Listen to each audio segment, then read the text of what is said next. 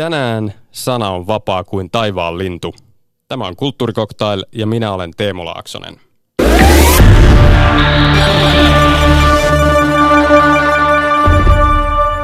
Filosofi Sami Syremäki, tervetuloa Kulttuurikoktailiin. Kiitos. Ö, olet myös tieteellisten seuraajan valtuuskunnan julkaisupäällikkö. Minkälaista hommaa se on? Kiitos kysymästä, se on oikein miellyttävää. Tässä tietysti voisi mainita yhden anekdootin siitä, että tämä nykyinen työnantaja niin on aikoinaan perustettu sitä varten, että siellä perustusasiakirjassa on jonkun sen kaltainen lause, jossa todetaan, että on syytä tukea kaikkia suomalaisia tieteellisiä seuroja, seuroja niin kuin ilman mitään rajoituksia, antaa heille kaikki tuki ilman ehtoja. Ja ajatus on ollut se aikoinaan, että tällä halutaan turvata suomalaisen tieteellisen elämän, elämän vapaus, jota vastaan koettiin sitten uhkia jossain määrin aikoinaan venäläistämistoimenpiteiden myötä. Tämä seurahan on noin, tai siis tämä järjestöhän on noin 100, 120 vuotta vanha jo. Ja vapauden asialla olet jatkanut tai toimit muillakin rintamilla niin, että näin kirjat julkaisi uuden teoksen, jonka nimi on Ytimekkäästi vapaus ja se esittelee avaintekstejä muun muassa Thomas Hobbesilta ja Isaiah Berliiniltä. Tekstit ulottuvat 1600-luvulta 2000-luvulle ja tämä tuore teos on sinun toimittamasi. Tässä kulttuurikoktailin lähetyksessä hahmottelemme vapauden ABC. Selvittelemme siis, mistä puhutaan, kun puhutaan vapaudesta. Vähän myöhemmin kerron myös, missä asioissa kansanedustaja Elina Lepomäen mukaan vapaus ei toteudu ja missä sitä on liikaa. Lisäksi käymme läpi ajankohtaisia esimerkkejä vapaudesta. Sami Syrjämäki, kuinka paljon filosofit ovat pohtineet vapautta? Vapaus voi sanoa, että on hyvin keskeinen teema – ainakin siellä niin kuin poliittisen filosofian puolella, että kyllä se artikkeli ja kirjamäärä on valtava. Se on niin suuri, että kukaan oikeastaan ei pysty pitämään sitä hallussa kokonaan. Onko se ihan tämmöinen niin filosofia historian top 5 teemoja?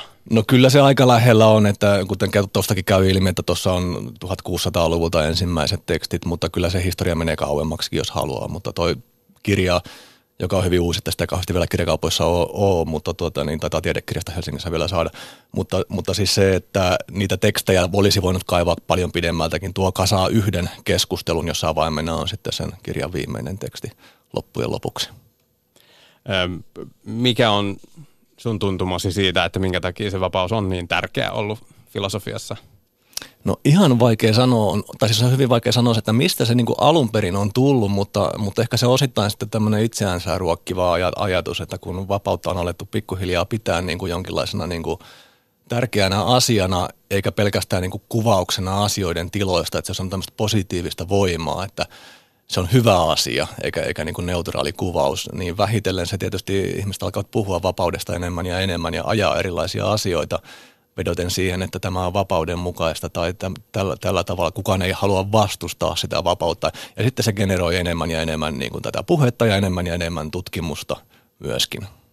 Tuosta kirjasta vielä mainittakoon sen verran, että tietenkin se on myöskin hauska katsa, katsaus niin kuin erilaisen tekstityyppeihin filosofiassa, että ensimmäiset tekstit ovat hyvin erilaisia Thomas Hobbesin filosofointivapaudesta verrattuna viimeisen, joka on sitten hyvin tämmöinen niin yleistajuinen, mutta kuitenkin kuva, niin kuin täydell, täysin tota, niin tämmöinen niin kuin nykyaikainen tieteellinen humanistinen tutkimusteksti samalla.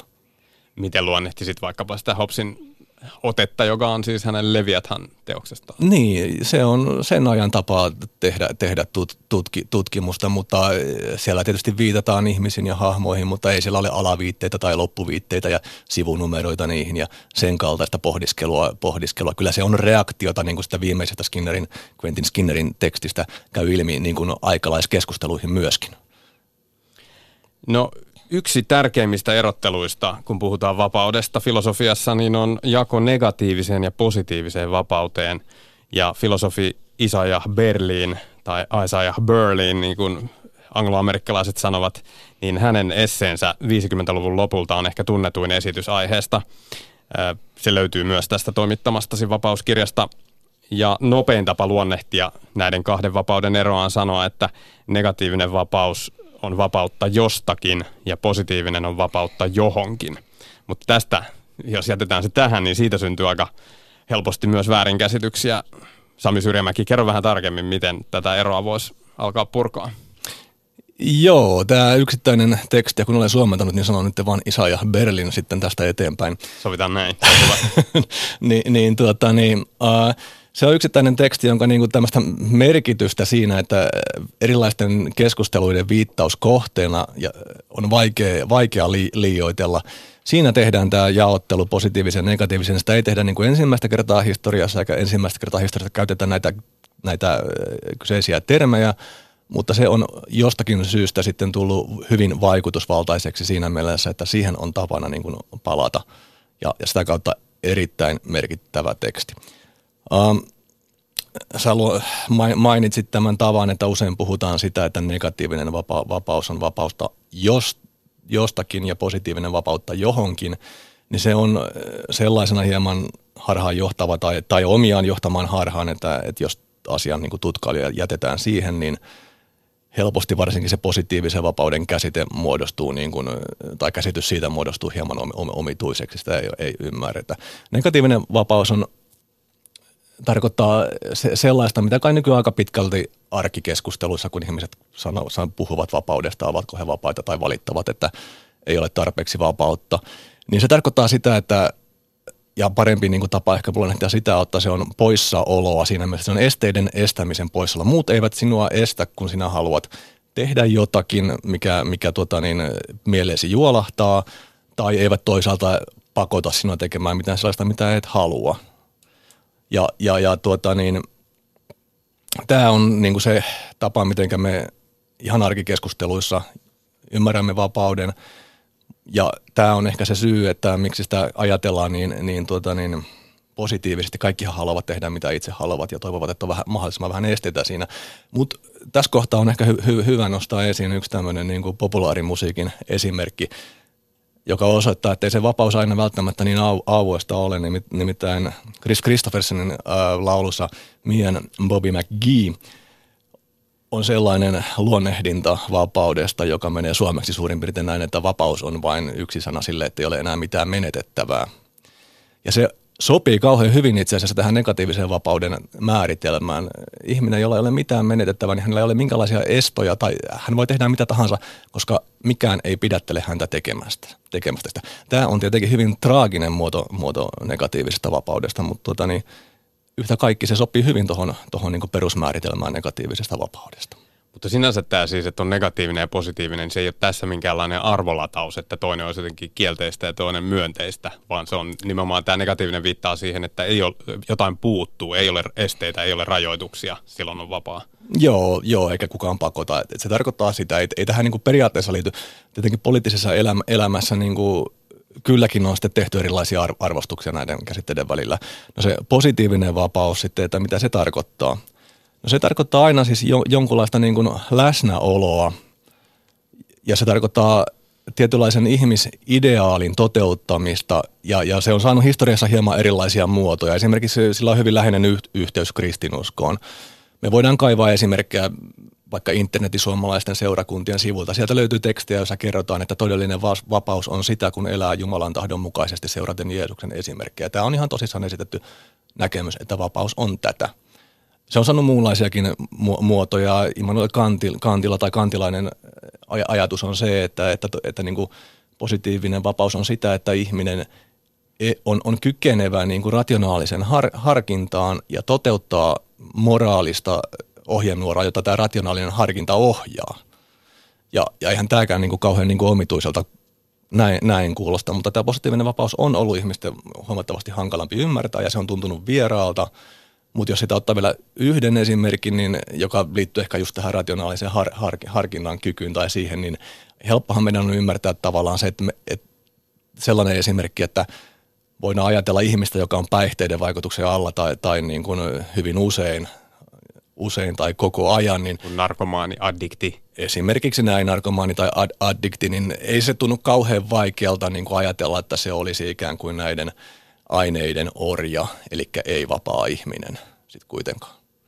Niin onko se siis tätä positiivista vapautta siinä mielessä, että, tai siis että hän on, jos ajatellaan positiivisen vapauden kautta, niin narkomaani on epävapaa, koska hän ei ole tavallaan itsensä no, herra vai miten se? Se on, se on oikeastaan juuri sitä, että hän ei ole kykenevä harkitsemaan, hän ei toteuta sitä ihmisideaalia, mikä, mikä niin kuin meillä helposti on, että se ihmis, ihmisen pitää niin kuin vähän ajanakin pystyä ajattelemaan ja miettimään asioita ja tekojensa seurauksia. Että semmoinen ihminen on vapaa, joka pystyy niin kuin aidosti valitsemaan ja harkitsemaan näiden vaihtoehtojen välillä, mitä hänellä elämässään tai muissa asioissa on tehtävänä. Miten tämmöinen narkkari olisi sitten niin kuin negatiivisen vapauden kautta no, kuvattuna? No yksinkertaisesti sanottuna se olisi, olisi sitä, että hän toteuttaa mahdoll- näitä niin kuin mielihalujansa ja sikäli hän voisi olla vapaa. Et, et hän, hän, jos, jos hän niin kuin näitä aine, aineita saa ja, ja ottaa niitä ja haluaa tehdä sen, niin hän olisi tietysti mielessä sitten vapaa. Hän on epävapaa, hän jos joku, joku estää niiden aineiden saamisen. Niin, niiden aineiden estäminen olisi sitten näiden tota, niin, mielihalujen tosiaankin niin kuin, niiden toteuttamisen estämistä ja loukkaus hänen negatiivista vapautta kohtaan kyllä. No tähän positiiviseen vapauteen ja Berlin esittää myös jonkun verran varauksia, ehkä enemmän kuin tähän negatiiviseen vapauteen liittyen, ehkä sitten myös tuohon toisen maailmansodan jälkeiseen tilanteeseen ja keskusteluun, mutta hän ö, kertoo tai jotenkin kommentoi, että siihen liittyy tämmöinen riski, että, että voidaan ajautua ikään kuin tilanteeseen, että määritellään joku yksi päämäärä, jo, jota kohti sitten aletaan pakottaa kaikkia ihmisiä ikään kuin heidän omaksi hyväkseen. Että on joku ideaali, joka sitten niin kuin ajetaan väkisin läpi. Minkälaisia esimerkkejä tästä voi, voi mainita? No tota, Isa ja Berlin taitaa laittaa aiko, aikoinaan ties minkälaiset toiset maailmansodat ynnä muut tämmöisen käsityksen piikkiin osittain, tai ainakin erät muut ajattelijat ovat niin tehneet. Tämä huoli on tietysti ilmeinen ja tietyssä mielessä looginen, että, että jos me ajatellaan, että vapautta on tietynlainen elämä, joka määritellään sisällöllisesti, oli se sitten niin kuin Jumalan palvelemista tai suuren johtajan palvelemista tai jotain sen kaltaista. Että vapaus toteutuu siinä. Niin, että vapaus toteutuu, että ihminen on omimillaan, se ihmisihan on juuri silloin, kun hän elää, elää niin kuin sen tietyn järjestyksen mukaisesti. Niin totta kai se huoli on ymmärrettävä. Se syntyy siitä, että, että tästä sitten ajatellaan, että kaikkien ihmisten pitää, pitää toimia niin.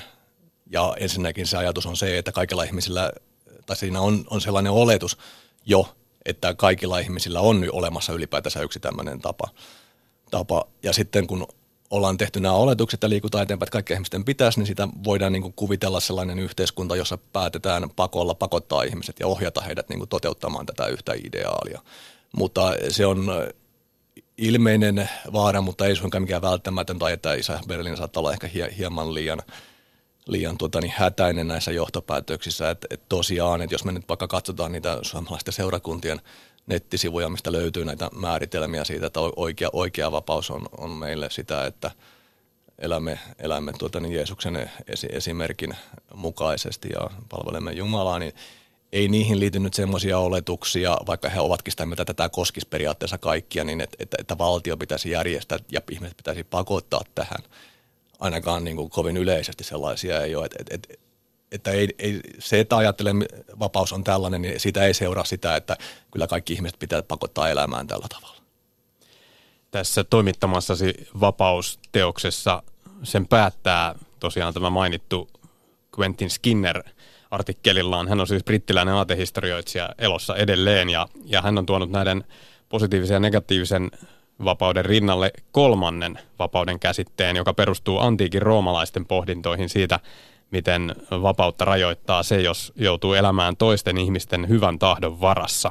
Kerro vähän lisää tästä, miten se ajatus menee siinä. Joo, tämä on mielenkiintoinen. Tämä voi sanoa, että se on niin kuin historiasta kaivettu vapauskäsitys, joka esityy toki muuallakin kuin, kuin antiikin Kreikassa tai roomalaisten elämässä. Se tulee esiin vähän myöhemminkin, mutta että se on tämmöinen 2000-luvun niin kuin uusi löytö tai nostettu uudestaan esi, esiin Quentin Skinnerin ja joidenkin muiden ajattelijoiden kautta. Ja se tarkoittaa, tarkoittaa sitä, että – että jos ihminen joutuu elämään sellaisessa yhteiskunnassa, joka sinänsä olisi vapaa, että kukaan ei häntä niin kuin estäisi tekemästä sitä tai tätä, mutta jos tämä vapaus on kiinni jonkun suuren johtajan hyvästä tahdosta, siis tämmöinen hyvän tahtoinen diktaattori, joka ei vaan puutu ihmisten elämään, mutta jolla on periaatteessa jo mahdollisuus puuttua. Siis sitä ei ole lailla turvattu heidän niin kuin vapauksiaan tehdä näin tai noin tai oikeuksiaan tehdä näin tai noin, niin silloin ajatellaan, että on riippuvainen toisen ihmisen tai jonkun isomman kenties hallintoelimen hyvästä, hyvästä tahdosta heidän vapautensa. Ja tämä tekee heistä tämän, tämän analyysin mukaan niin kuin enemmän tai vähemmän orjia pelkästään se tietoisuus siitä, että on mahdollista, on joku taho, joka voi mielivaltaisesti yhtäkkiä muuttaa pelin säännöt. Joo, se, se tietoisuus tietenkin toimii eräänlaisena sitten rajoitteena, että se niin kuin ohjaa ihmisten käyttäytymistä. Et siinä mielessä se tavallaan tuo lisää niin kuin potentiaalia siihen. Siinä analyysissähän puhutaan esimerkiksi siitä, että jos ihmiset tuntevat tai tietävät, että on olemassa tämmöinen ihminen, joka voisi mielijoikkuun perusteella niin kuin puuttua muiden elämään, miten, miten sattuu, niin he alkavat mielistelemään sitä. Ja yhteiskunnan tasolla tämä johtaa niin kuin yhteiskunnan rapautumiseen, jossa, jossa tota, ne ei synny enää kunnon kritiikkiä, vaan, vaan tota, niin kaikki yrittävät mielistellä sitä yhtä tie, tie, tiettyä ihmistä.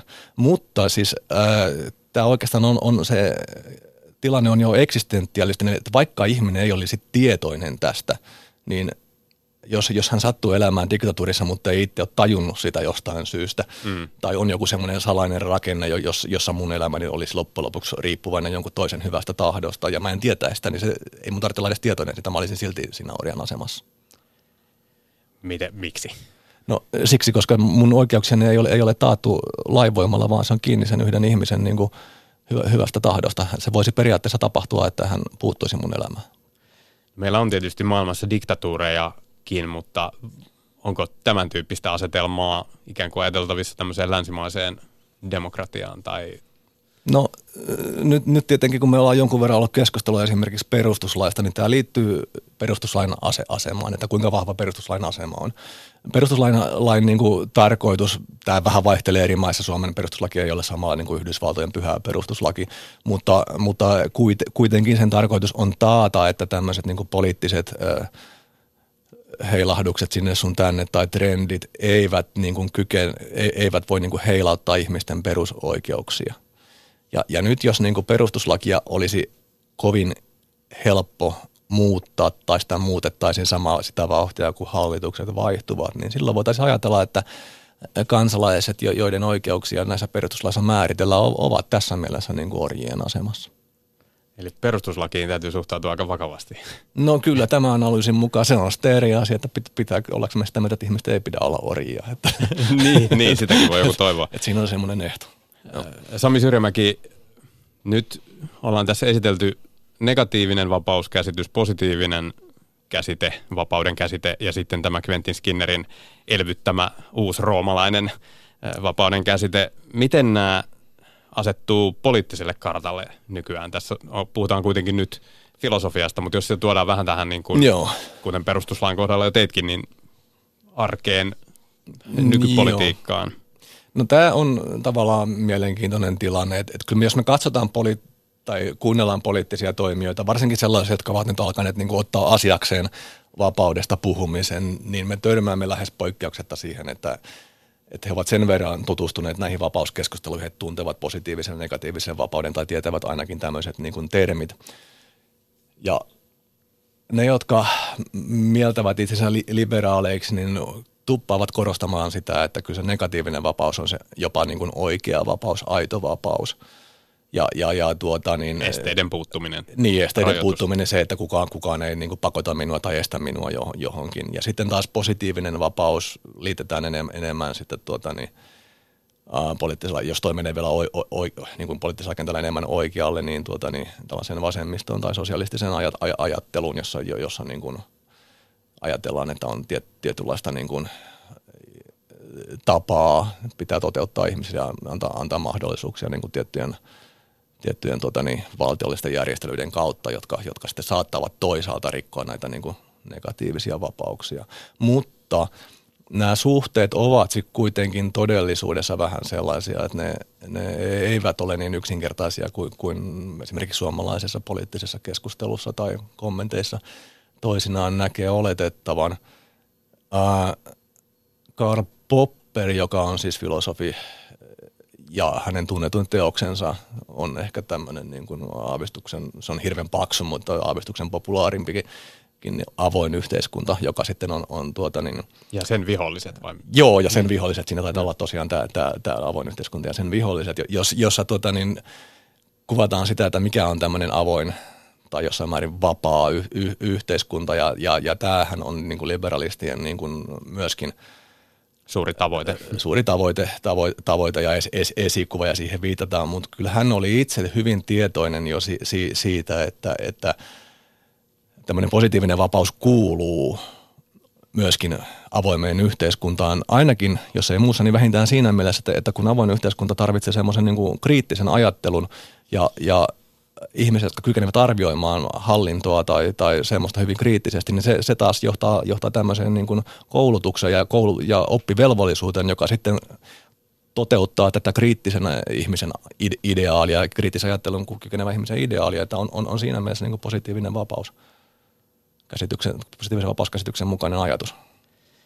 Eli tässä voisi tavallaan toivoa, että, että joka kovasti tuolla tota, Turuilla ja Toreilla luukuttaa vapauden puolesta, niin vähän myös sitten määrittelisi, että mitä, tai ainakin tutustuisi siihen, että mitä Joo. näitä käsitteitä on. Mm, joo, siis tavallaan niin kuin nämä määritelmät, että, että ton kirjan, jossa on erilaisia, se pyörii aika paljon määritelmien ympärillä, toki siellä muitakin asioita äh, käsitellään, mutta se lopullinen johtopäätös mun mielestä, niin sitä on kuitenkin se, että että tästä niin tullaan tietoiseksi näistä keskusteluista ja opitaan että se, että nämä vapauskeskustelut ovat hyvin monipuolisia, mutta viime kädessä oikeastaan tässä ei pidä lähteä, niin kuin, koska se osoittautuu, että meillä ei ole semmoista niin kuin yhtä tapaa määritellä vapaus, koska se ei ole semmoinen, semmoinen asia, mitä me voitaisiin käydä tuolta metsästä hakemassa ja mitata ja sitten todistaa, että se on tämmöinen, vaan se on ihmisten niin kuin käsitysten eri aikoina syntyneiden ja eri paikoissa syntyneiden käsitysten niin kuin summa tai, tai ei oikeastaan summa, vaan valikoima sellaisia. Että meillä on historia, kaikki on se, mitä meillä sitä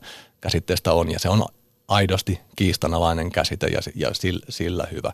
Niin loppupäätelmä on oikeastaan se, että, että, että nämä, nämä on hyvä niin kuin ymmärtää, että, nämä, että se voidaan määritellä eri, eri tavoin, mutta että politiikassa niin kuin lienee aika vähän semmoisia konkreettisia kysymyksiä, ei ehkä yhtään jota me voitaisiin sitten ruveta ratkomaan sillä, että me ensin päätetään, niin kuin, että vapaus on tällaista ja sitten toteutetaan se ratkaisu sen mukaan, että se niin kuin, toteuttaa tätä tai tätä vapauskäsitystä. Et, et päällimmäinen niin kuin, johtopäätös siinä on se, että tässä joudutaan nyt miettimään aika paljon muitakin asioita kuin vapauden määritelmiä ja aina sitä, että mitä se tarkoittaa kenellekin, jos me lähdetään näin asiaa ajamaan tältä vapauskäsityksen tai tämän vapauskäsityksen pohjalta. Tänään kulttuurikoktailissa puhutaan vapaudesta. Vieraana on filosofi Sami Syrjämäki. Otetaan konkreettisia esimerkkejä ja, ja voit kommentoida niitä vapauden näkökulmasta. Alkuvuonna saatiin nelosolut ruokakauppoihin ja sitä juhlittiin muun muassa vapauden näkökulmasta. Millainen vapauden ilmentymä tämä on? No, no se, että, että, että tota, niin saatiin nelosolut olut ruokakauppoihin, niin voidaan tietenkin ajatella, että kyllä sen tämmöisiä niin negatiivisia vapauksia laajensi jos me ajatellaan sitten sitä, että me mietitään tätä rationaalista harkintakykyä, että aiheuttaako se pitkällä välillä ihmisten niin kuin rationaalisen harkintakyvyn vähenemistä, niin sitten se tavallaan voi näyttää, että se ainakin yhtä positiivisen vapauden muotoa niin kuin he, he, heikensi. Mutta, mutta tässä nyt ollaan, ollaan taas niin oikeastaan siinä, siinä kysymyksessä, että, että, että tämä ei ole tämmöinen mun, mun nähdäkseni asia, mitä pitää harkita sen, sen kannalta, että onko se vapaus nyt niin kuin onko se vapaata vai ei, vaan että siinä on monenlaisia muita seurauksia, jotka ovat varmasti tärkeämpi kuin pelkästään se, että toteutuuko vapaus vai ei. Mutta se on vapaus, niin kuin tästäkin ehkä huomataan, niin se on, vapaus on aika hyvä semmoinen niin kuin tagi tai leima, joka voidaan lyödä erilaisiin juttuihin, jolloin se alkaa vaikuttaa positiiviselta, vaikkapa joku soten valinnan vapaus. Tai, tai se, että siellä on Joo. se sana vapaus, niin se on jo niin kuin itsestään, että täytyy olla jotain kannatettavaa. Joo, siis toi, toi tota, niin, kyllähän toi siinä määrin, kun ehdin itse sitä keskustelua seuraamaan, niin kyllä sitä niin kuin vapaudella nimenomaan perusteltiin, mutta niin kuin sen seuraukset nyt sitten nähdään, että onko ne hyviä vai huonoja, mutta ne on pitkän ajan aikavälejä, että, että jos me mentäisiin niin kysymään lääkäriltä, niin kyllähän hän puhuisi vapaudesta, vaan hän puhuisi siitä, siitä että onko sitä kenties niin terveysseuraamuksia pitkällä aikavälillä, että yleistyvätkö syövät, koska alkoholi on, on sellainen aine, joka niin kuin vaikuttaa siihen ja, ja tarkkailisi tämmöisiä asioita siinä. Totta. No tästä on puhuttu varmasti jo sadassa radio-ohjelmassa ja, ja 50 televisio-ohjelmassa ja tuhansissa lehtijutuissa. Yle siirsi Herra Heinämäki lastenohjelmasarjan Areenan ja, Areenan ja Pikkukakkosen puolelta elävään arkistoon, eli vähän niin kuin netissä paikasta toiseen, koska siinä oli tämmöinen Intia, intianihahmo, jonka osa ihmisistä koki loukkaavaksi. Oliko tämä sinun mielestäsi tai niin kuin vapauden asiantuntijana, niin onko tämä jonkinlainen sanan tai ilmaisun vapauden loukkaus? No tota, sehän on edelleen katsottavissa, ei, ei siinä se, se, se, siltä sen, sen kannalta teistä niin kuin poistettu näky, näkyvistä, että ei se siinä mielessä ole vapa, vapautta niin kuin kauheasti loukannut.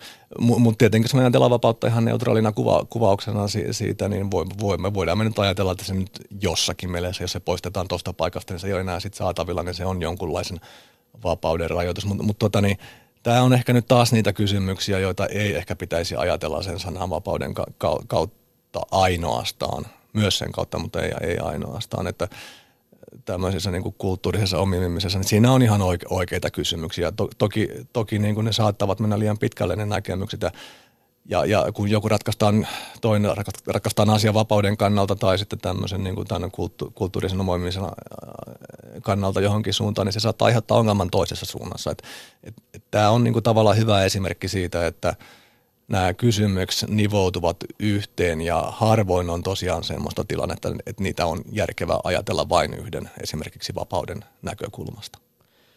Mutta äh, osaatko ajatella sitä, että millä tavalla vaatimukset välttää vaikkapa tätä niin sanottua kulttuurista omimista, eli altavastaajan kulttuurin hyödyntämistä, niin millä tavalla nämä vaatimukset on ongelmallisia sananvapauden kannalta – Onko siinä, no, se aspekti kuinka tärkeänä? Se, onko se ongelmallista vai ei, että sananvapautta rajoitetaan? Se ei, se, mä väitän, että se ei aina ole, että hirveän moni ihminen on niin kuin valmis suurimmistakin sananvapauden puolustajista, että jos me hypätään pois tämmöisistä juridisista teknisistä määritelmistä, niin me ollaan kaikki valmiita hyväksymään se, että, että valtion virkamiehet eivät saa niin kuin valtiosalaisuuksia paljastaa tai lääkäri ei saa kertoa toisten terveydestä.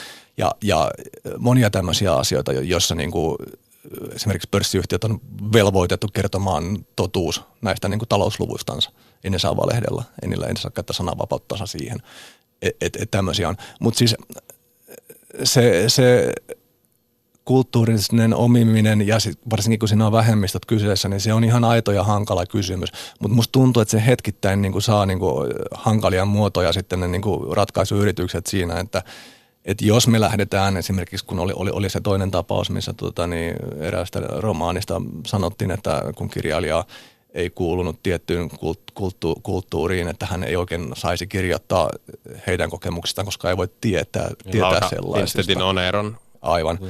Niin, tuota, niin, se on tietysti totta, että hän voi tietää, mutta hän ehkä esitäkään tie, tie, tie, tieto, tuota, niin, väitte, väitteitä siellä. Mutta siis jos tota niin kuin seurataan pitkälti, niin me päädymme tavallaan siihen, että, että sitten ruvetaan kirjoittamaan enemmän tai vähemmän oma elämänkertoja.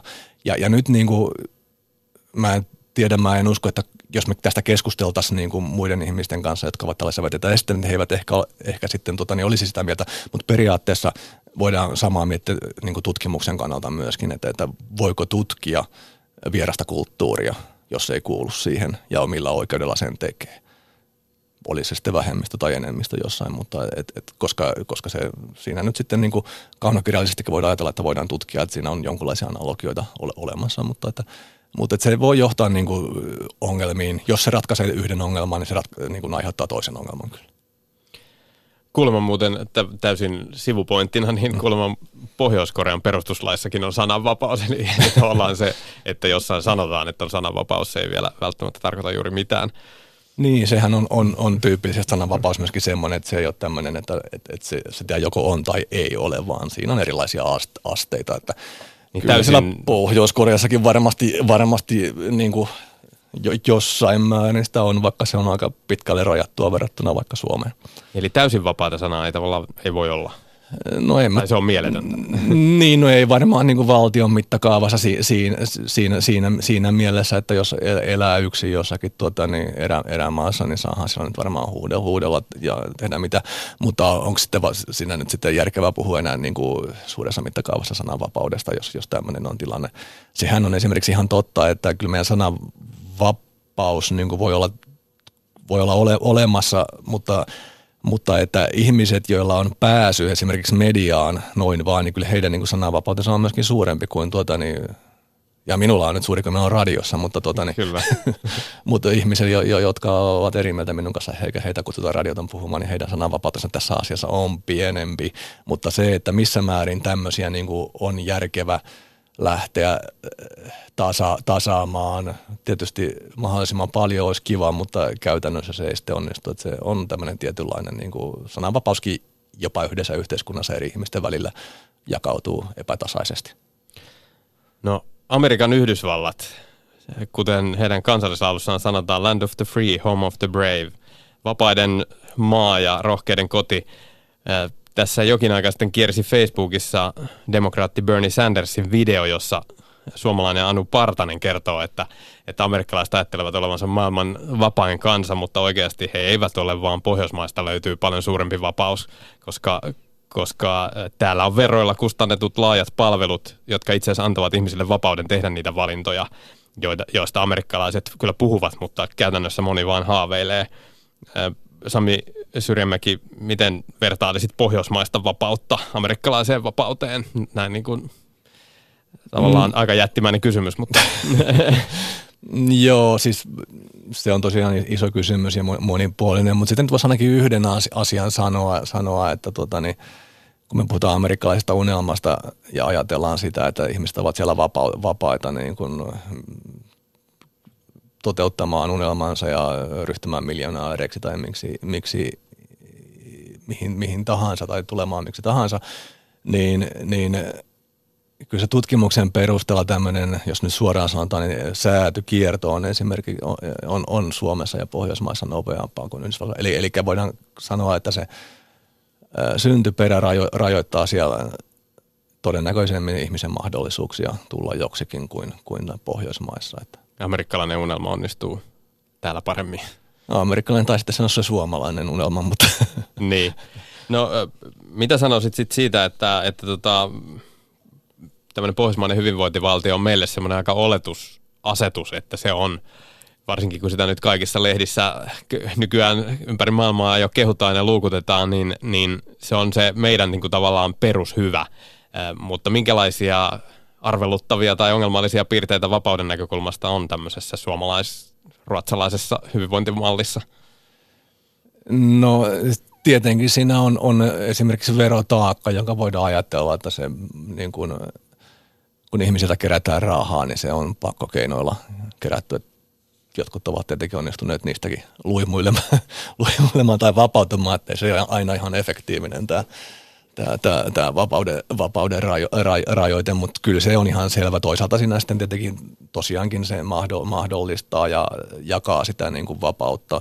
Se ei ole ehkä nolla summapeli se vapaus, mutta tuota niin, se vapaus jakautuu joka tapauksessa sitten tasaisemmin tai mahdollisuudet toteuttaa erilaisia asioita semmoisessa pohjoismaisessa tai hyvinvointivaltion mallissa, missä niin kuin valtio pitää huolta tietystä mahdollisuuksista, niin, niin efektiivisesti ihmisillä on enemmän niin kuin, ne ovat vapaampia, niin kuin tuli äsken sanottua, siitä syntymään liittyvästä lähtökohdasta, että ne eivät, eivät periydy niin selkeästi se kohtalo.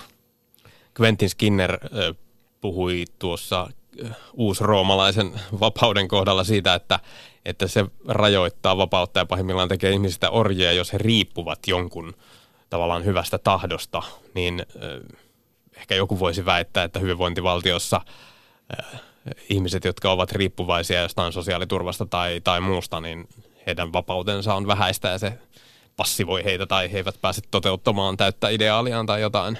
Mitä Joo. sanot tällaiseen? Kyllä, kyllä varmasti ihmiset, jotka ovat riippuvaisia tämmöistä, niin ovat niin kuin jossakin mielessä, mielessä niin kuin, heidän vapautensa on rajat, rajatumpaa kuin semmoinen ihminen, joka on taloudellisesti pystyvä ties, mi, ties mihin, mutta tämä ei nyt kauhean hyvin sovittaa siihen, niin kuin, siihen vapa, niin kuin tähän Quentin Skinnerin vapausajatteluun, koska, koska siinä on enemmän kyse sitten sellaisesta, että, että joku, jonkun elämä olisi kiinni suoraan jonkun, jonkun toisen elimen niin kuin, hyvästä tahdosta. Tämä, tämä on niin kuin lakien perusteella niin kuin olemassa kuitenkin tämä, tämä tuota, niin, sosiaaliturva ja sosiaaliturvasta nyt on ainakin niin kuin käytännössä mahdollista kieltäytyä, että ei siihen tarvitse sitten mennä, jos joku sellainen näin ajattelee, että siihen ei, ei sitten pakoteta. No entä sitten, meillä on näitä yhteisesti hyväksyttyjä ja sovittuja vapauden riiston muotoja, vaikkapa asevelvollisuus. Mitä pitäisi ajatella siitä, että se on naisille vapaaehtoista toisin kuin miehille. Joo, tämähän on mielenkiintoinen ja nyt sai, sai oliko se nyt eilen vai tänään, kun se tuli, tuli vastaan, että u, u, uuden ajankohtaisuuden, kun tuota, niin, puolustusministeri oli vähän sitä mieltä, että naiset voisi taas sulkea pois armeijasta. Siis, e, niin se liittyy tähän säästötarpeeseen, että puolustusvoimilla ei ole rahaa ja, ja yksi tapa säästää olisi poistaa nämä Joo. naisten vapaaehtoisuus vähäksi aikaa. Ju, ju, juuri näin. No, historiallisesti ajateltuna tietysti oli, oli aika, jolloin naisilla ei ollut pääsyä sinne, niin, ja mie, miesten oli pakko mennä, niin se tietysti havainnollistaa mielenkiintoisella tavalla sitä, että kyse on siitä, että, että siinä missä miehille on pakko, niin naisilta taas on niin kuin estetty sinne pääseminen. Ja se, se on ta, kyllä ihan yhtä lailla ymmärrettävissä niin kuin molemmat niin kuin vapauden niin kuin rajoitteiksi, miesten ja naisten vapauden. Ja varsinkin se on ollut merkityksellistä vielä, vielä sillä, jos, me, jos pikkasen niin kuin surfataan tästä ydin, ydinkeskustelusta pois, mutta kuitenkin todeta, todetakoon, että armeijan käyminen ja se, se että nyt vähintäänkin tuota, niin tulee alikersantiksi, niin on jossakin vaiheessa katsottu, että se on kyllä se johtajan niin kuin vähimmäisvaatimus.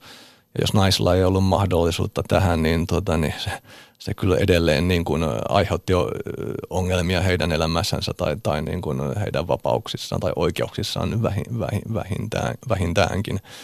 Ää, tämmöinen ajattelu kai on, on, on loppunut, en tiedä loppuko se siihen, kun ensimmäiset naisalikersantit tulivat ja todettiin, että ei, että ei se olekaan enää tarpeellista, että pitää olla alikersantti, että voi olla johtaja. Mutta sitähän ei enää niin paljon varmasti joku aikaisemmin oli. Entäs oppivelvollisuus, miten voi perustella No sitä? oppivelvollisuus, sehän on, on jännä, että, jännä kyllä, että kauhean hirveän usea kuitenkin näistä, jotka vapautta suuresti kann, kann, kannust, tai kannattaa ja sanoo, että valtion pitäisi olla niin kuin vapaa kaikista niin kuin määräilystä tämmöistä, niin, niin tätä kuitenkin yleisesti siitä huolimatta kannatetaan.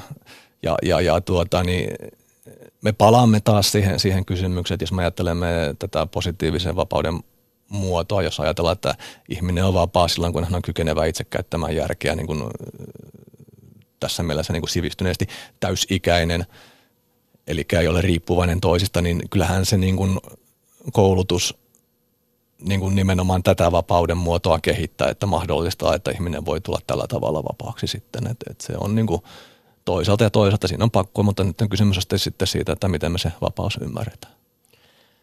Entäs sitten niin sanottu vapauden taakka? Voidaan ajatella vaikkapa niin, että, että kun on vähemmän mistä valita, niin se vapauttaa. Jos ajatellaan tätä, että meillä on nykyään sata artesaaniolutta, joista pitää valita versus se, että ennen oli vain kolmos tuoppi. Onko se vapautta, kun ei saa valita? Joo, ja kolmas ei tuoppia, tarvitse. Joo, ja kolmas tuoppia ennen oli nelostuoppi, mutta sä oot niin nuori, että et sä muista sitä. nyt niitä saa jo kaupastakin. sitä, että nyt siellä saa, sit, sit, sit sai valita kolmas tai nelostuopin. Tai, tai että se oli niinku coolia tehdä jompikumpi valinta.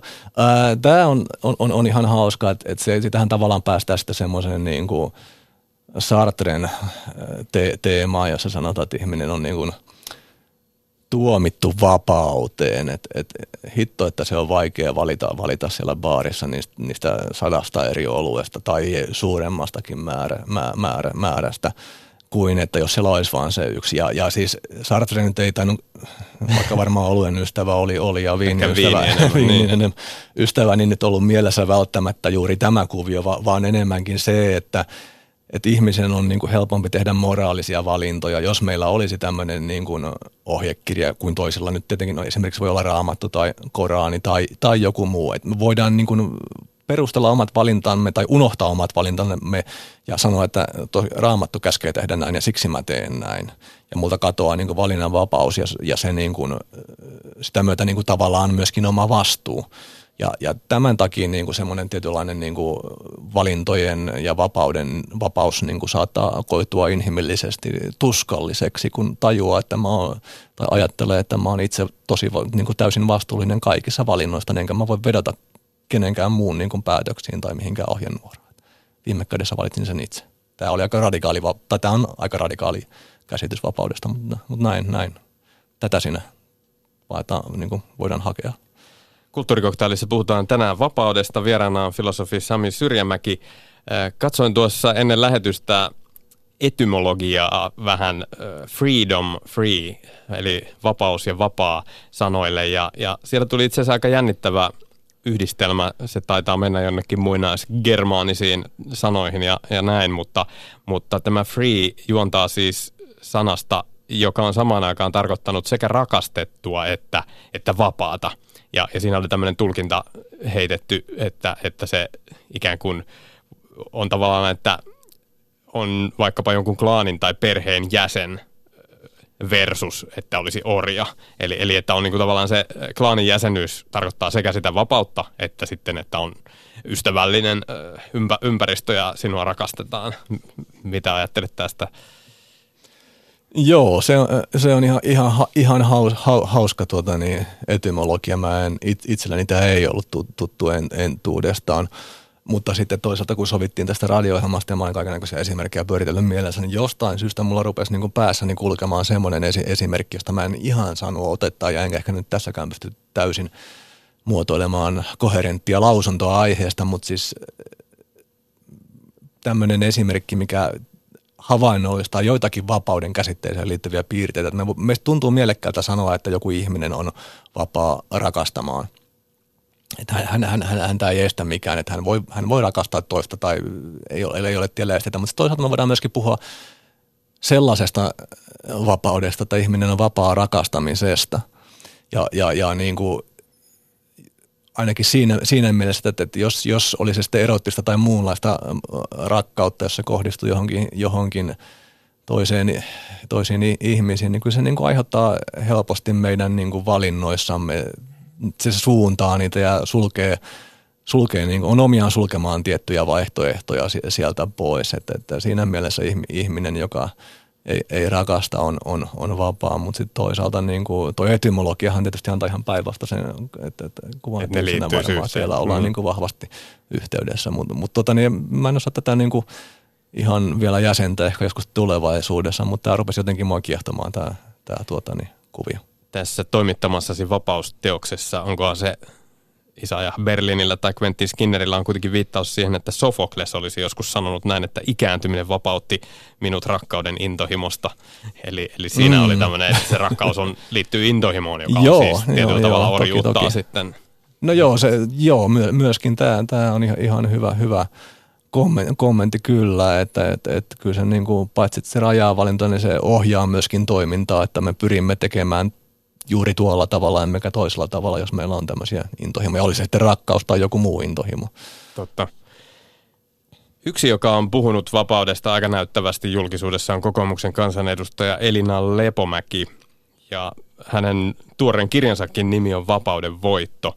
Pyysin ennen tätä lähetystä Lepomäeltä sähköpostitse kolme väitettä vapaudesta. Kaksi niistä vastaa kysymykseeni, että missä asiassa Suomessa vapaus toteutuu liian huonosti – ja ensimmäinen Lepomäen väite on, että sitaatti, Köyhä ja ahkera ihminen ei pysty omaa työpanostaan myymällä nousemaan varakkaiden joukkoon muuten kuin mittavalla tuurilla. Sami Syrjämäki, miten tämä liittyy vapauteen? No, tätä nyt oikeastaan jo sivuttiin tuossa aikaisemmin, kun me puhuttiin siitä, että minkälainen valtio mahdollistaa sen niin sanotun säätykierron, mistä tuossakin nyt on, on kyse, että et, et, et ei se, kyllä se niin liittyy va, va, vapa, vapauteen ja mahdollisuuksiin, mitä ihmisten pitää tehdä, mutta et, et se on ihan, ihan, ihan selvää, että tietyillä järjestelyillä yhteiskunnassa voidaan helpottaa sitä, että, että tuota, niin kaikkien, myöskin köyhien on helpompi niin kuin päästä sinne tuota, niin rikkaampaan luokkaan. Vaikka voi tietysti olla rakenteellisia esteitä sitä, että kaikki eivät voi päästä rikkaiksi – se on ihan mahdollista myöskin, myöskin ja jopa todennäköistä, että, että sikäli se vapaus ei ole, ei ole rajatonta tässä suhteessa. Eli näetkö, että Lepomäki on tässä oikeassa? No niin, että, että onko Suomessa tilanne näin? Niin. No onhan se tietysti jonkun verran niin kuin haastavaa palkkatyöllä tehdä tuota, niin itsellensä valtavia ominaisuuksia, että harvat siihen pystyy, et, et toki, mutta että mikä nyt sitten on riittävä omaisuus ja, ja, ja mitenkään pitäisi men, men, mennä ja päästä, että mitä sen eteen pitäisi tehdä. Joudutaanko me sitten, sitten ratkomaan jotakin muita asioita epämiellyttävillä tavalla, jos me kauheasti niin yritetään saada. Ja se tosiaan voi johtua sitten lopulta niin kuin sitten rakenteellisistakin syistä, että siinä tulee rajat vastaan. Toinen väite Lepomäeltä siitä, että missä Suomessa vapaus toteutuu liian huonosti, kuuluu näin, sitaatti, Vaaleissa on vaikea tosiasiallisesti vaikuttaa politiikkaan. Ääni menee listalle, hallituskokoonpanoa ei tiedä etukäteen, enemmistöhallitus päättää, järjestöillä de facto veto-oikeus kaikissa suuremmissa lakihankkeissa, eduskunnan rooli on kapea. Sitaatti kiinni. Sami Syrjämäki, mitä ajattelet tästä väitteestä? Joo, tämä, tämä on oikeastaan aika mielenkiintoinen. Tästä päästään takaisin siihen kirjaan, että siellä on se Benjamin Konstantin esse tai, tai puhe. puhe niin hän on tämmöinen ranskalainen joo, ajattelija. Joo, an, an, antiikin ja tuota, niin, moderni vapaus. Ja, ja, ja siinähän puhuu siitä, että kuinka antiik, antiikin maailmassa se vapaus tarkoitti oikeastaan sit sellaista, että, että ihmiset, ihmisillä oli niin kuin hirveän hyvät, tai ainakin vap, niin kuin tietyillä ihmisillä siellä yhteiskunnassa, siellä oli toki orjiakin, mutta, ja, ja, ja naisia ja lapsia ei oikein päästetty siihen osalliseksi tähän niin kuin päätökseen, mutta tietyt niin kuin miehe, tietyn ikäiset miehet pääsivät kyllä päättämään, päättämään niistä säännöistä ja, ja, ja laeista ja sen kaltaisista asioista, jotka sitten ohjasivat kansalaisten elämää. että se vapaus liittyi siihen, että saivat yhdessä tehdä tämän päätöksen näistä laajasta ja. Mutta sitten he olivat niin kuin hirveän orjuutettuja toisaalta, että kun ne päätökset niistä laista oli tehty, niin ne lait saat ja, ja muut säännöt saattavat ohjata, että siellä ei ollut semmoista niin kuin sitten se yksityisen vapauden puoli, niin kuin, niin kuin tämän analyysin mukaan oli hirveän vähäistä sitten antiikissa. Ja, ja nyt sitten kun ollaan tultu siitä pari tuhatta vuotta et, eteenpäin, niin se tilanne, tilanne muut, mu, muuttui ja, ja äh, valtiosta on tullut sen kaltaisia niin kuin yksiköitä, jossa ei ole mahdollista enää, että, että nämä kansalaiset, että heillä olisi samanlainen päätäntävalta näihin sääntöihin kuin mitä se oli silloin, että, että puhutaan niin kuin edustel, edustuksellisesta demokratiasta. Ja, se, ja, ja, ja sitten toisaalta hän niin kuin Konstant toteaa, että sitten on taas kasvanut, on syntynyt tämä yksityisyys. Että se on tavallaan syntynyt myöhemmin ja se on uuden, uuden ilmiö, mitä antiikissa siinä mielessä oli. Ja, ja sitten sitä vapautta on toteutettu siellä, siellä ja, ja, ja sinne on syntynyt niin kuin tilaa, että nämä lait eivät enää ohjaa niin tarkasti tuota, niin meitä kuin mitä ne ovat aikaisemmin ohjanneet. Ja tässä nyt sitten tietenkin tasapainolla sen kanssa, että, että joo, onhan se varmaan näin, että kyllä Lepomäki varmaan tässä kohdassa on sikäli oikeassa, että, että, että, että se paikoin, usein paikoin on niin kuin aika muodollista se meidän mahdollisuutemme puuttua näihin ja tuntuu, että se poliittinen eliitti sitä niin kuin käyttää valtaa niin kuin aika suvereenistikin joskus. Me voidaan sitten tota, niin il, ilma, ilmaista joukkona tämmöinen epäluottamus ja äänestä toisia ihmisiä, mutta sinne on vaikeaa. Ja, ja nykyään meillä sitten toisaalta on, on sitten enemmän sitä niin kuin että et, et ne lait ja käytännöt eivät säätele meidän elämäämme ainakaan Konstantin analyysin mukaan niin paljon sitten meidän yksityisyyttä. Meillä on sitä vapautta siellä enemmän kuin mitä oli antiikissa. Et, et tässä on niin kuin kaksi puolta näissä asioissa. Elina Lepomäeltä kysyi myös, että missä asiassa vapautta on Suomessa liikaa ja Lepomäki vastasi kirjallisesti näin, sitaatti, lukioissa on liikaa valinnanvapautta aiheiden suhteen silloin, kun opiskelija ei saa tarvitsemaansa ohjausta eikä tarpeeksi syvällistä osaamista. Pelkkä laaja aihe, ainekirjo ja ohut pintatietämys eivät takaa yleissivistystä tai riittävän, riittävää pohjaa jatko-opintoihin. Sitaatti päättyy. Sami Syrjämäki, miten kommentoit tätä? No pitäisi ehkä paremmin tuntea, tuntea tuota, niin se nykyinen, nykyinen lukio, että miten, miten se asia siellä sujuu. Mun tyttäreni on vasta ensimmäisellä luokalla ja siellä se vapaus, valinnat ovat vähäisempiä ilmeisestikin ainekirjan suhteen. Tota, tässä niin kuin ollaan tietenkin että mä en ihan suoraan tuosta ota kommentoida, mutta huomiota tai kiinnittää tuohon asiaan, niin kuin antaa kommenttia suoraan, mutta, mutta tietenkin tästä päästään nyt siihen, siihen, siihen kohtaan, mitä sivuttiin aikaisemmin, se, että Elina Lepomäki, joka on niin kuin profiloitunut tämmöisenä niin kuin liberaalina poliitikkona ja toiminut yksilövapautta niin kuin promotoivan ajatushautamo Liberankin puheenjohtajana, niin, niin, tuota, niin tässä kohtaa hän on niin kuin ilmeisesti ja vähän muissakin teksteissä käynyt ilmi niin tämmöisen niin oppivelvollisuuden ja sen, sen kaltaisen niin kuin pakon kannalla. Et, että, että tuota, niin, tässä, tässähän jopa, jopa niin olisi valmis nykykäytäntöjä niin kuin viemään pakolla hieman niin kuin eteen, et, eteenpäin ja mä en sitten osaa ottaa suoraan kantaa, että onko se valinnanvapaus lukiossa nykyään yhtä tai liiallista tai liian vähäistä. Mutta mut kyllä kai me suur, suuri, suuri konsensus Suomessa kyllä varmaan vallitsee siitä, että oppivelvollisuus on järkevä ja nyt sitten riidellään siitä, että onko se niin kuin, alkaako se milloin ja loppuuko se milloin, mutta että, että, että, että siihen on tarvetta. Ja se on tavallaan just sitä positiivisen vapaudenkin niin kuin kannattamista, koska siinä, tai sen ihanteen, että ihmisten pitäisi olla niin kuin kykeneviä itse argumentoimaan, jotta voivat olla vapaita ja ajattelemaan itse. Missä sinun mielestäsi on liikaa vapautta yhteiskunnassa? Mm, Onko jossain?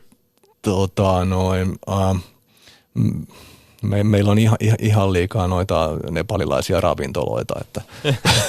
Nyt on vähän tämä artesaani ollut li, liian vaikea valita vai? Se li, li, li, li, liittyy siihen jo. Öö, en mä ihan tältä istumalta keksi, että missä nyt on liikaa vapaata se riippuu, tai siis tämä kysymys on, on, on, on, juuri siitä, että kun näitä vapauden käsitteitäkin on niin monia, niin se on aina toisaalta ja toisaalta ja sitten nämä asia, asia, asia, niin kuin harvoja asioita oikeastaan voidaan niin kuin ajatella sen yhden näkökulman kautta. Meidän pitäisi aina niin kuin, ne analyysit pitäisi sitten viedä niin paljon pidemmälle kuin ehkä tästä niin kuin, tässä nojatuolissa pystyy miettimään, että mitä se tarkoittaa, että jos on liikaa vapautta, kenelle se ketä se koskee, mitä se kenelle tapahtuu, kuka hyötyy, kenelle sitä on haittaa, millä tavalla. Et ne pitäisi aina viedä niin kuin ne kysymykset sitten pidemmälle ja, ja, ja tuota, niin se on ehkä se suurin opetus, mikä näistä vapauskeskusteluihin perehtymällä niin kuin voi saada loppujen lopuksi. Kysyin vapausväitteitä myös Vasemmistoliiton kansanedustajalta Anna Kontulalta. Hän koki tehtävän vähän kinkkiseksi ja linkkasi sen sijaan kirjaansa kirjeitä oikealle, jossa on pari kirjettä myös vapaudesta poimin siitä nyt yhden esimerkkiajatuksen, jota saat myös kommentoida. Kontula kirjoittaa kauppojen aukiolojen pidennyksistä. Tämä on siis vuodelta 2014. Sitaatti. Kauppojen aukioloaikojen laajennus kiistämättä lisäsi minun vapauttani ostaa uudet kengät milloin haluan. Ja vähän myöhemmin jatkuu, että entä ne pienipalkkaiset kaupan alan työntekijät, jotka joutuvat ottamaan vastaan kaikki tar- tarjotut työvuorot, millaista vapautta uudistus heille toi? Sitaatti loppuu. Mitä sanot tästä vasemmistoliiton kansanedustajan vapaus No, ky- joo, ei, kyllähän siinäkin on ihan, ihan järkensä, järkensä että, että, että kyllä se saattaa niin kuin aihe, aiheuttaa niin kuin tiettyjen ihmisten ajankäyttöön rajoituksia, eli, eli, eli määrätä sitä, sitä. Toisen vapaus on toisen vapaudesta pois. No siis, vaikka se ei välttämättä ole nollasummapeliä, niin, niin se voi olla kyllä. kyllä. Ja, ja tämä on juuri se että mitä mä nyt tässä toistan, että aina pitää kysyä, että kun me ajamme tämänlaista vapautta, niin mitä se tarkoittaa tälle ihmiselle ja tolle ihmiselle, onko se jotakin pois ja, ja niin kuin päästä pitemmälle niissä keskusteluissa kuin vaan todeta, että tämä nyt lisää vapautta. Mitä sanoisit, että mitkä ovat ne isoimmat väärinymmärrykset, mitä suomalaisen politiikan kentällä vapauspuheen osalta on? No se on kyllä se, se että tämä positiivinen vapaus, vapaus siis – Siis, ja, ja tämä liittyy nimenomaan siihen, että ihmiset, jotka ovat koke, koke, kokeneet vapauden tärkeiksi ja ovat niin kuin alustavasti vähän perehtyneet myöskin näihin te- teorioihin, ne, niin, niin, tuota, niin ne ovat ymmärtäneet sitten positiivisen vapauden väärin ja, ja, ja tuota, niin ne eivät ehkä ymmärrä esimerkiksi, että, että oppivelvollisuutta niin, kannattaessaan tämä on hyvinkin yhteensopivaa niin kuin positiivisen vapauden kanssa ja, ja tämä tämmöinen rationaalinen päättely tai kri- kriittisen ajattelun saattaa olla nimenomaan se vapaan yhteiskunnan niin kuin välttämätön ehto ja siihen päästään ainoastaan niin kuin oppivelvollisuuden ja koulutuksen kautta. Ja, ja, ja niin kuin, että nämä suhteet on mennyt ja sitten toisaalta sitten jotkut juuttuvatkin jumiin näihin, että, että, että kirjoittavat esseitä siitä, että mitä liberalisti ajattelisi tai liberaali ihminen ajattelisi, mikä ei nyt taaskaan ole niin oleellista. Että se on ihan hauska harjoitus ja ei se nyt ehkä täysin hyödytöntä ole, mutta ei sillä kauhean pitkälle pötkitä, koska sitten pitäisi taas vaan mennä sen pidemmälle niissä analyysissä ja kysyä, että mitä se nyt tarkoittaa, jos tämän liberaalin ihmisen ajatuksen mukaisesti toimitaan ja kenelle. Kuka tekee mitä ja kenelle. Se on muuten semmoinen, mitä aina kuulee sanottavan, tai on viime aikoina kuullut esimerkiksi Matti Apusen suusta, että kun olen tällainen klassinen liberaali. Niin. Mitä se tarkoittaa? No, se nyt tuppaa tarkoittamaan vähän, vähän, vähän mitäkin. Se, se nyt keskimäärin äh, sellaisessa pintakeskustelussa tai poliittisessa keskustelussa tarkoittaa sitä, että äh, heijaa vapauden puolesta kauheasti reflektoimatta tai miettimättä sitä, että mitä sillä – mitä sillä niin kuin loppujen lopuksi tarko- tarkoitetaan. Eikä tämä nyt tietenkään tarkoita sitä, että Matti Apunen tai joku muu olisi niin kuin aina, aina väärässä, vaan, vaan niin kuin ilman muuta he ovat tietysti ha- hajulla, mutta että moni asia menee sekaisin, sitä ei ole kuitenkaan loppuasti kauheasti mietitty. Filosofi Sami Syremäki, mikä arvioisit, että on isoin uhka vapaudelle Suomessa vuonna 2018? Jaa, no se, on, se voi olla jopa se, että jumitutaan niin kuin näihin, näissä kampanjoissa nimenomaan ää, poliittisissa kampanjoissa nimenomaan niin kuin jumitutaan kannuttamaan jotain asiaa sillä, että tämä on vapautta ja tämä lisää vapautta, eikä pohdita sen pidemmälle niitä asioita. Eli, eli pitääkö tässä tavallaan niin kuin ajatella sen, sen lisäksi, että pitää tarkentaa, mitä sillä vapaudella tarkoitetaan ja mitä siitä seuraa eri, eri ihmisryhmille vaikkapa, niin todeta myös reilusti, että, että meillä on joka tapauksessa myös monta muuta asiaa, jotka pitää ottaa huomioon kuin vapaus. No Eli niin, se on, niin, se on niin, tavallaan alisteinen, voi olla myös alisteinen jollekin yhdenvertaisuudelle tai mitä näitä nyt muita Kyllä, arvoja voisi ni, olla. Ni, ni, nimenomaan, ja, ja kyllähän jos me siihen Isaiah Berliniin palataan, niin vaikka hänet on niin kuin leimattu tämmöiseksi liber, libertaristiksi, no ei libertaristiksi, mutta liberaaliksi ihmiseksi, joka kann, kannatti vain positiivista vapautta, niin ei, hän, hän oli kyllä sitä mieltä, että, että, että esimerkiksi positiivisen negatiivisen vapauden kohdalla kysymys on tasapainosta. Molempia tarvitaan ja, ja, ja tuota, niin pitää ajatella sitä, että, että ne voivat olla, niin kuin hän lainaus menee suurin piirtein niin, niin että jopa kaikkein vapain, vapaimmassakaan yhteiskunnassa vapaus ei ole se tärkein ideaali.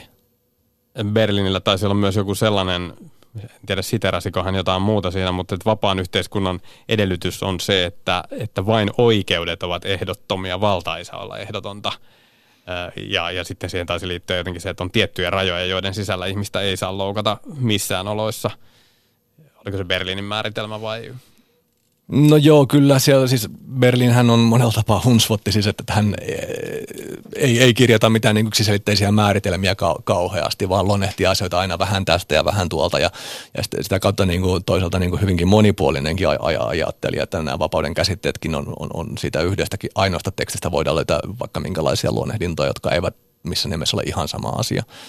Ja, ja, ja tota, Mutta mut joo, kyllä se Berliinin ajatus oli varmaan toi. Berliinin tulkinnassa on hyvä sitten muistaa kuitenkin se, että hän, hänen oli tämmöinen pluralisti. Että hän oli sitä mieltä, että ei ole olemassa yhtä ainoa ratkaisua niin kuin poliittisiin ongelmiin, vaan, vaan politiikka on tämmöistä sovittelua ja kompromissien tekemistä ja intressien niin kuin ajamista ja purjehtimista siellä. Ja että semmoisen yhden ratkaisun mallin löytäminen on mahdotonta periaatteessakin. Sami Syremäki, onko Suomi vapaa maa? No niin, kyllä, kyllähän Suomi niin kuin kansainvälisessä vertailussa useimmilla mittapuilla on monella, monella tapaa vapaa maa, kyllä, kyllä meidän.